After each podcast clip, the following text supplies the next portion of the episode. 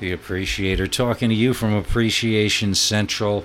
Uh, it's strange times. It is strange times, but thankfully, we have good things to listen to and good things to do. And if you keep yourself distracted sufficiently, um, you don't have to really get too into it. And when you do, you can do it from a lighter-hearted way, like like Doc Sleaze has on his new show, uh, Doc Sleaze Headless Men from Outer Space, where he he concoct concocted rather this incredible and fascinating uh, I guess you'd call it a conspiracy theory, where uh, they're trying to bump off these daring billionaires. I mean, people who can afford to go down in these submarines. And I mean, the more I hear about this story, I mean, that, that, have you ever heard the term throwing caution to the wind?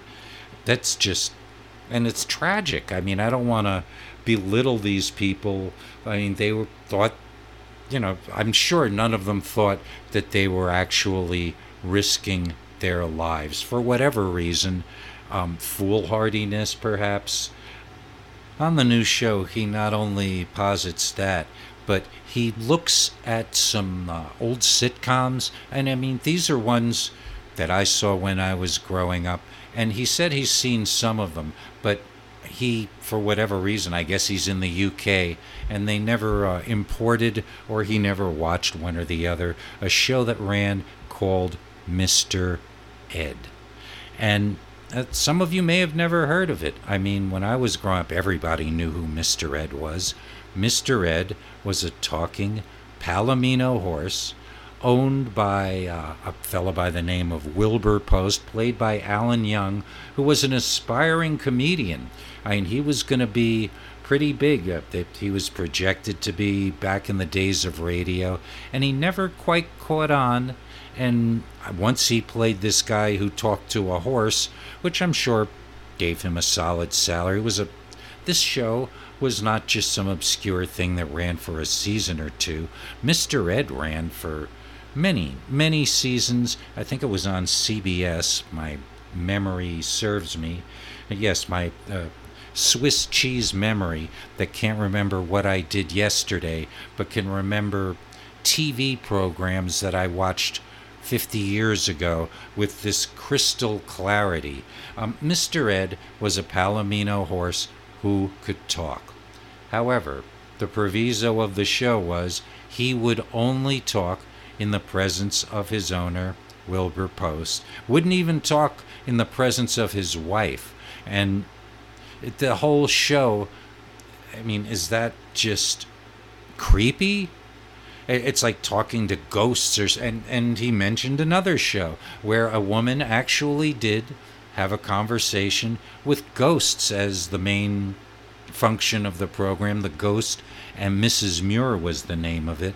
And it was about this widow who lived in this house that this unscrupulous landlord or realtor keeps trying to buy and he, she doesn't want to leave, leave rather for whatever reason i mean you would think the ghost of her husband would come and show up but no the ghost of this sea captain has occupied her home and that interaction. And yes, it's creepy.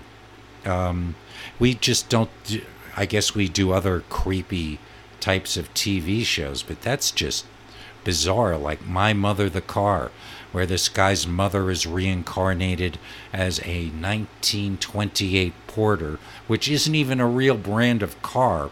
I guess they didn't want to insult any car makers, so they made up a name that sounds like an old car. And uh, yeah, this, this guy's mother played. The guy was played by Jerry Van Dyke. Talk about uh, the younger brother of the infamous Dick Van Dyke, who, as far as I know, is still alive and kicking. Speak of bizarre things and making digressions, but in the 60s, there were all of these shows where it was like one character was hallucinating and nobody else got to know. Even I Dream of Jeannie, which we've discussed. I mean, nobody knew that Tony had a genie in a bottle that he found as an astronaut when he visited the moon. I, the imagination ran wild, and it makes me wonder what were these people just runaway imagination? Was there something put in their water? Were the Anunnaki whispering things in their minds? It's just so strange, and and and just this idea. I, I, it really gives me pause to think. I mean, now we have a whole other weirdness, I suppose. Shows like uh, Squid Game, where it's very weird and morbid. I mean, all these people and potentially dying. Um, have you seen the Squid Game? Uh, there's a second season coming, which I can't even imagine what they're going to do there. But uh, some of these Netflix shows, like uh, the oft mentioned on this channel, Black Mirror, those plots are just unbelievably strange and not in a twilight but i guess maybe the twilight zone was strange in its day and it just gets considered normal because i watched it at the time. But shows like the honeymooners i've mentioned that jackie gleason is a, to people of today is a terrifying screaming irrational cruel almost, but Alice loves him. And at the end, it's uh, even though he's yelled at her and horribly verbally abused her, it's, it's baby, you're the greatest, and she loves him still. I mean, happy endings out of uh, scary situations. And I guess that's the whole idea of the sitcom, maybe. I, I haven't watched sitcoms in years, although Friends wasn't based on such a bizarre premise. It was just, you know, friendly people and cheers, a bunch of, well, rather strange people and personalities hanging out in a bar. I mean, these were, I guess that's the last wave. I mean, the same thing with Seinfeld, a show where almost nothing happens and all these personalities, sort of like Vic and Sade, which, yeah, maybe we need a little Vic and Sade right now, and, and, and then we can get back to this. And now get ready to smile again with radio's home folks, Crisco's Vic and Sade, brought to you by Procter & Gamble. Say, do you know that cooks all over the country are happy as larks about the cakes they're making lately? And you know why? Because the new Sure Mix Crisco is giving them cakes so tender and delicious, they're cause for real celebration. Because you see, this amazing new Crisco brings you advantages you've never had before in any shortening, not even the most expensive. Crisco can give you cakes that are lighter and smoother in texture. Cakes that taste better than you can make them with any other home shortening we know. Oh, that's a lot to promise. Sure is, but, well, Crisco lives up to its claims. You see, it's the result of the most revolutionary shortening discovery in years. A patented discovery you get only in Crisco. And that's why Sure Mix Crisco can now promise you these three exclusive new cake making advantages. One, lighter cakes. Two, smoother textured cakes. Three, cakes that taste better than you ever made them before. Even the cake batter you get with Crisco will prove how different Crisco is from other shortenings you've used. You'll get a cake batter that's smooth as satin, a batter that fairly shouts, I'm going to give you a really delicious cake. Why, just listen to this verdict from families all over the country who took part in a recent independent test of the new Sure Mix Crisco. Hundreds of women, just like you, baked cakes with Crisco right in their own kitchens. Those cakes were compared to cakes made with every favorite shortening used in all those homes. And when the families of these women made their choice, their vote was four to one for cakes made with Crisco over those made with all the other shortenings combined. So make your family's cakes Crisco cakes, will you? And remember, it wasn't only four to one for lighter cakes, but four to one for flakier pastry. Four to one for better tasting fried foods. That was the family vote, four to one, for new Sure makes Crisco.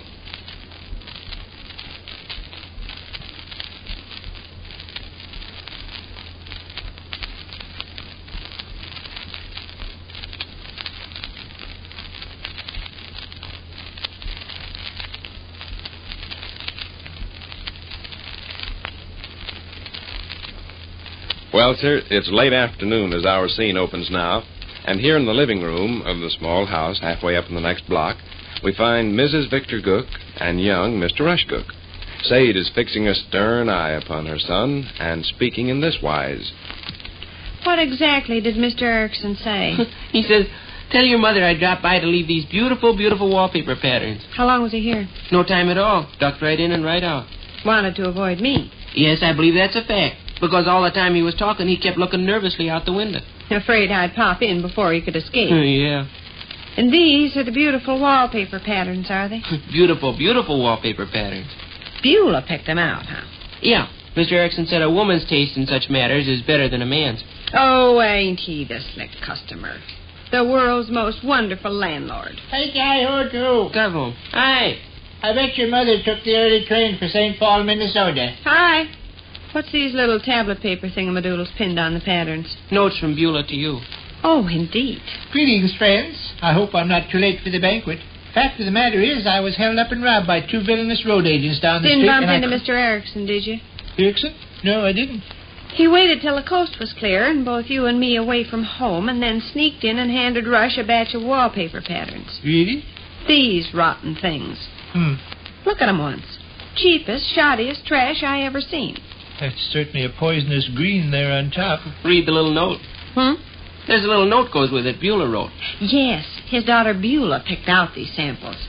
Tell what he said about that, Rush. A woman's taste in such matters is better than a man's. Isn't that a nice box of oyster crackers to take to the picnic? I'm the woman with the upstairs to be papered. I'm the woman that has to live with the wallpaper. But am I the woman to select the paper? No, sirree, sir. His daughter Beulah's the woman to do that. A woman's taste is better than a man's. All right, here's some samples of a woman's taste. You do have a selection, kiddo. How you mean? Erickson didn't show up with just one wallpaper pattern. There must be a dozen or so in that pile. Beulah winnowed out the ugly ones. Mr. Erickson say so? I'm quoting his exact words. Beulah winnowed out the ugly wallpaper patterns, sent over these beautiful, beautiful samples for you to make your choice from. Sometimes I get discouraged, Jake. Hmm. This constant, constant, constant battling with the landlord takes the heart out of a person. Hmm. Never a week goes by but what he don't try some stunt or other. Don't you generally emerge the victor in these encounters? I'm getting worn down. Hmm. The stuff he attempts to pull off keeps getting wilder and wilder. Erickson is a scoundrel, no doubt about it. Well, he can't do this, can he? We're the people living in the house. We got a right to select our own wallpaper, haven't we? I imagine so. I never heard of a landlord that done the wallpaper selecting for his renters. After all, he owns the property, Mom. Well, that don't hurt. We pay rent for the property. We can move out any time we feel like it. So which? If we selected wallpaper Mr. Erickson didn't like and then moved out, he'd be stuck with the wallpaper. Gosh. Sure. Look, suppose I rented Smelly Clark's bicycle and then decided to paint it a horrible yellow. Smelly'd have a legitimate Oh, fee. you're just arguing to hear yourself argue. Vic, there's no sense in what he's saying, is there? I'm on foreign ground here, kiddo. I don't know just how the law reads on the matter. We've rented houses before. and We've had new wallpaper before. Do you remember any instance where our landlord insisted on picking out our wallpaper? No. Of course you don't. Sometime I'm just going to explode when he comes around here with his stunts. Oh, I wouldn't let myself get upset, Sade. You know you don't have to paper your upstairs with anything but what pleases you. Erickson's an old fathead. Let's just look upon him as an old fathead and enjoy a quiet laugh over his No, feeble-minded but a person attempt. gets sick of it after a while. it is kind of halfway funny the way he and I are always at each other's throats. Boy, you have to hand it to him, though. He don't quit. He stays right in there fighting every minute. Suppose we look over these beautiful patterns. beautiful, beautiful patterns, Gus. uh-huh. Say, talk about your poisonous greens. This baby on top here takes the cake. Could you imagine living in a room with wallpaper like that? I'm afraid I'd grow morbid and homicidal. Read what Beulah wrote on that piece of paper she pinned to the sample rush. Uh, let's see. Read out loud.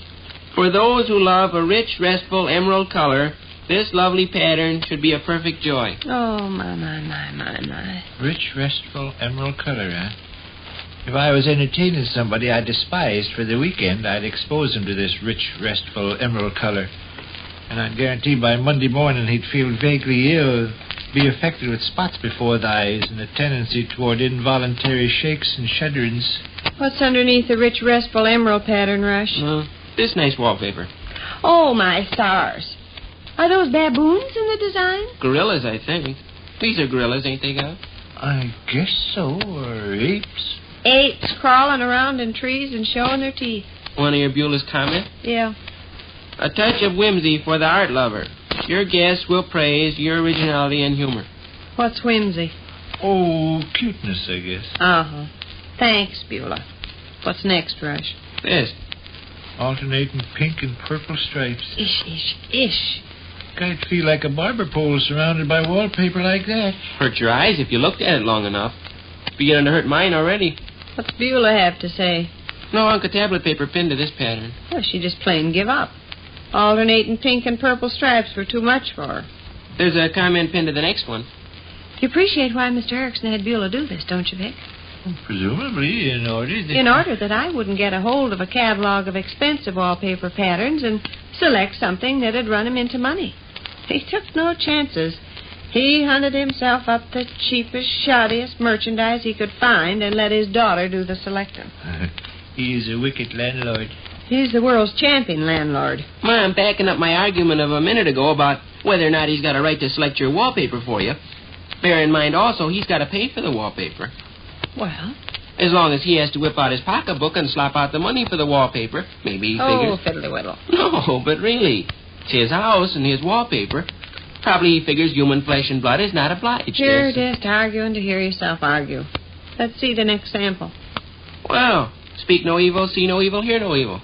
The three little monkeys? Yeah, one's got his hands over his eyes, one's got his hands over his ears, and one's got his hands over his mouth. Hey, hey. Wouldn't that be wonderful for our upstairs? Wouldn't that be wonderful for our upstairs? What's Beulah's comment, Pitchfork? Um, a sweet little thought and a sweet little design combined to make this pattern a perfect darling. You hit the nail right on the head, Beulah.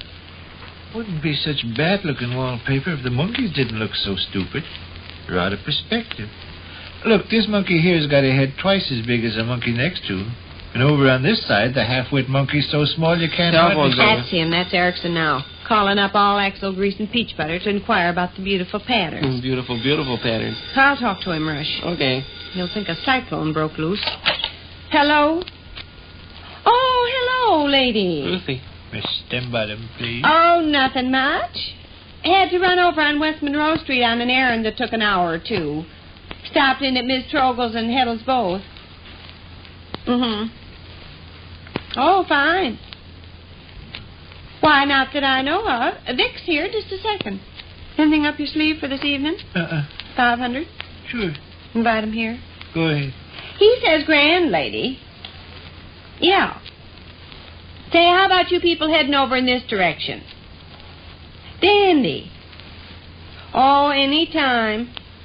Sure, seven thirty, quarter to eight, eight, eight fifteen, or kind of halfway and around there. Hmm.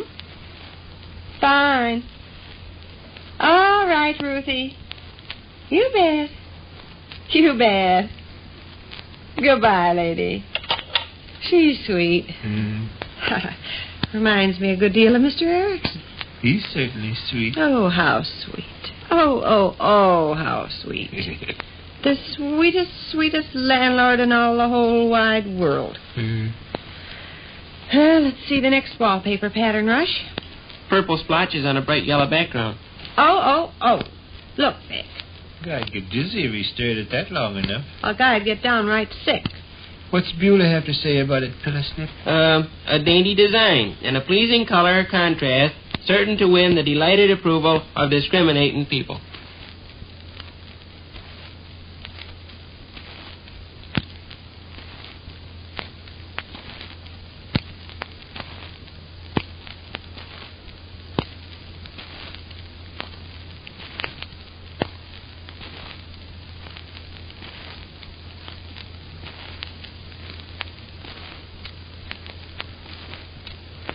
Which concludes another brief interlude at the small house halfway up in the next block. And there we leave Crisco's Vic and Sade. Until the next time. Say, when you make cakes, don't you love to see your ingredients work into a fine, smooth batter? Well, that's one of the advantages you get with the new Sure Mix Crisco. With Crisco, you get cake batters as smooth as satin. And that's not all. Thanks to a patented shortening discovery, Crisco now offers you three exclusive advantages. lighter cakes, smoother textured cakes, and cakes that taste better than you can make them with any other home shortening we know of. Why, recently, hundreds of women took part in an independent home test. They baked cakes with Crisco, and these cakes were compared to cakes made with every type of shortening. And when those families made their choice, they voted four to one for cakes made with Crisco over all the other shortenings combined. And remember, it wasn't only four to one for lighter cakes, but four to one for flakier pastry, four to one for better tasting fried foods. That was the family vote, four to one for new Sure Mix Crisco. And don't forget to listen to Crisco's Vic and Sade the next time. This is Mel Allen speaking. And landlords, it's, it's, it's a timeless topic, no doubt. Uh, talking about the, the landlord picking out hideous wallpaper and giving you the illusion of having a choice. And, and poor Sade, she just gets so upset by it. Although I guess I would, anybody would be upset when given such choices. Angry monkeys, see no evil, hear no evil, speak no evil monkeys. It, it that's just, but it's a different kind of absurdity than what we were talking about with Doc Sleaze for sure. I mean, in the real world, I mean, I think landlords generally choose the wall colors. I mean, most places I've lived, it's a color and it's going to stay that color unless you're going to restore it to whatever color. And you know, nobody really wants to put a lot into somebody else's property unless you're really committed to stay there. And that, that, that we're just getting way outside of the realm of appreciation here. Let's get back to appreciating and talk a little more about and another odd coincidence that I didn't even think of with that Ghost and Mrs. Muir show. The uh, show starred as the young widow Hope Lange, who played Dick Van Dyke's wife in one of his sitcoms, which is just yeah, all, the, all these Van Dykes popping up. And uh, here's the uh, plot according to Wikipedia. The series stars Hope Lange as Carolyn Muir, a young widow who rents Gull Cottage near the fictional fishing village of Schooner Bay, Maine, and moves into the rental with her two children, a housekeeper. Eh, can you imagine having a housekeeper? This was like a staple of sitcoms throughout my childhood. And who had a, a housekeeper? Um, and, and a dog. Yep. The house is haunted by the ghost of its former owner, a 19th century sea captain Daniel Gregg, played by Ed Mulhare, and um, Charles Nelson Reilly plays Claymore Gregg, the great nephew of the captain, who rents the cottage without telling her it's haunted. Oh, so he knows it's haunted. And it's based on a book that they made a movie of with uh, Rex Harrison and Gene Tierney, but uh, there's some sort of romance because between them, but uh, they have significant differences. The captain being a 19th century chauvinist, and Carolyn, a 20th century career woman, but they compromise. It, it's presented, yeah, that's creepy. A woman working out a relationship with a ghost. It just, just strange. And it only ran two seasons, unlike Mr. Ed. And it's just so like he said, just creepy, absolutely creepy. Uh, all of these ghosts in the machine and and and his billionaire rant. I mean, he makes a good case for some conspiracy that you know they're trying to bump off these billionaires with these dangerous things like, well, these uh, Richard Branson Virgin Galactic space flights, which uh, I got to tell you, I after this I really wonder how many people are going to go up in yet another. I mean, I think Richard Branson actually used real engineers and real people, but it also seems like some crazy stunt that I don't know. I guess it's boasting rights. The idea that you went into space. I mean, when I was a kid, I I really thought because of the the popular fiction and science at the time that by now, you know, we'd be commuting back and forth to space stations and Mars and all that. I mean, the Apollo program just kind of died, and yeah, we have we had Skylab and uh, the space shuttle, and now all that's gone. And are there people in space anymore? Is, is is it a thing? Is are there gonna be? I I haven't been paying that much attention. I mean, the closest thing are these flights that Richard Branson, uh, which are allegedly starting, I believe, at the end of this summer, right here outside of Truth or well, it's not very close. It's probably a good 45 minute drive from here to the spaceport. I got to visit it um, recently. I'd never been out there. I went out there uh, with um, the Bee and Sylvia when they visited, and we had. It, it was kind of nice to see it. That building is really neat. You can't get very close, but and there's this huge cool sculpture and the land out there. If nothing else, like most drives in the state of New Mexico, uh, you gotta appreciate it. The landscape is just so beautiful, barren, and virtually, I mean, yeah, they stuck some fences up, but it's untouched. It's just this wild land out there. Yeah, looking at all of these programs, including Vic and Sade in today's light, gives us, I mean, that's one of the things that I tend to do here on the show is contrast all of the things that have changed. And I'm just this person stuck in the 20th century in a certain way. I'm sitting here drawing and drawing. I mean, that's become my pastime. I mean, I'm, even when I'm putting together podcasts, while I'm listening to the other shows that I put together on the showcase, I have my pen out and my drawing pads, and I'm doing all sort. And I don't know. It makes me feel good. And who knows? Maybe someday I will. Well, there's one gallery here that's already offered to give me a little show, so I'll show it. And I mean, I'm not averse. If you want an original Bret uh, piece of artwork, by all means, be in touch. I give the email address at the end of the show, and uh, yeah, I. It's expensive. I mean, who? Know, how do people decide? I mean, let, let me digress here a little. How do people decide how much they're going to charge for a piece of art? Is I mean, I know if you go to school, there's some square inch, if it's this big and it's this medium, but I, I didn't go to art school, so I, I'm just this guy who dabbles, and I people seem to like it, which gives me this false ego that, oh, this is good, but I'm having fun. And really, if I wasn't having fun and I was just doing it to make money, it would just be another job. Just like these shows. I mean, it, it, the fun comes first.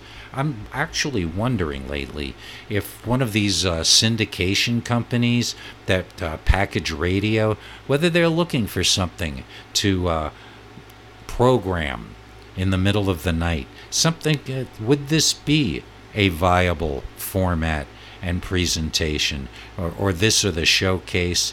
Um, and then, of course, you run into all the copyright stuff, but uh, it, I can dream, can't I? Um, and Frank saw that Indiana Jones movie, which I don't know. I did the sequels anymore. I just can't imagine, and I he, he dismisses it. I'm not sure if I'll ever see it. I, I have my doubts whether I will ever see it especially if Frank says it's not very good. And the other thing is, I mean, I used to, if I started a movie, I would be committed to see it through and see it to the end, and I don't do that anymore. If I lose interest or I think it's dumb or whatever, I just move on to the next thing because we just have way too much stuff to check out to get caught up in any of that um, stuff.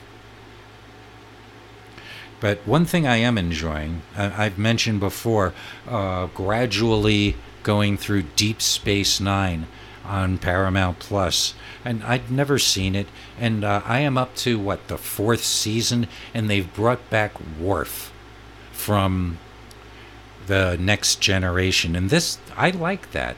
I, I like that they're tying the shows together. And uh, as I've mentioned, this show, there's character development, things change, and dropping Worf into the middle of the whole thing has added this really neat dimension.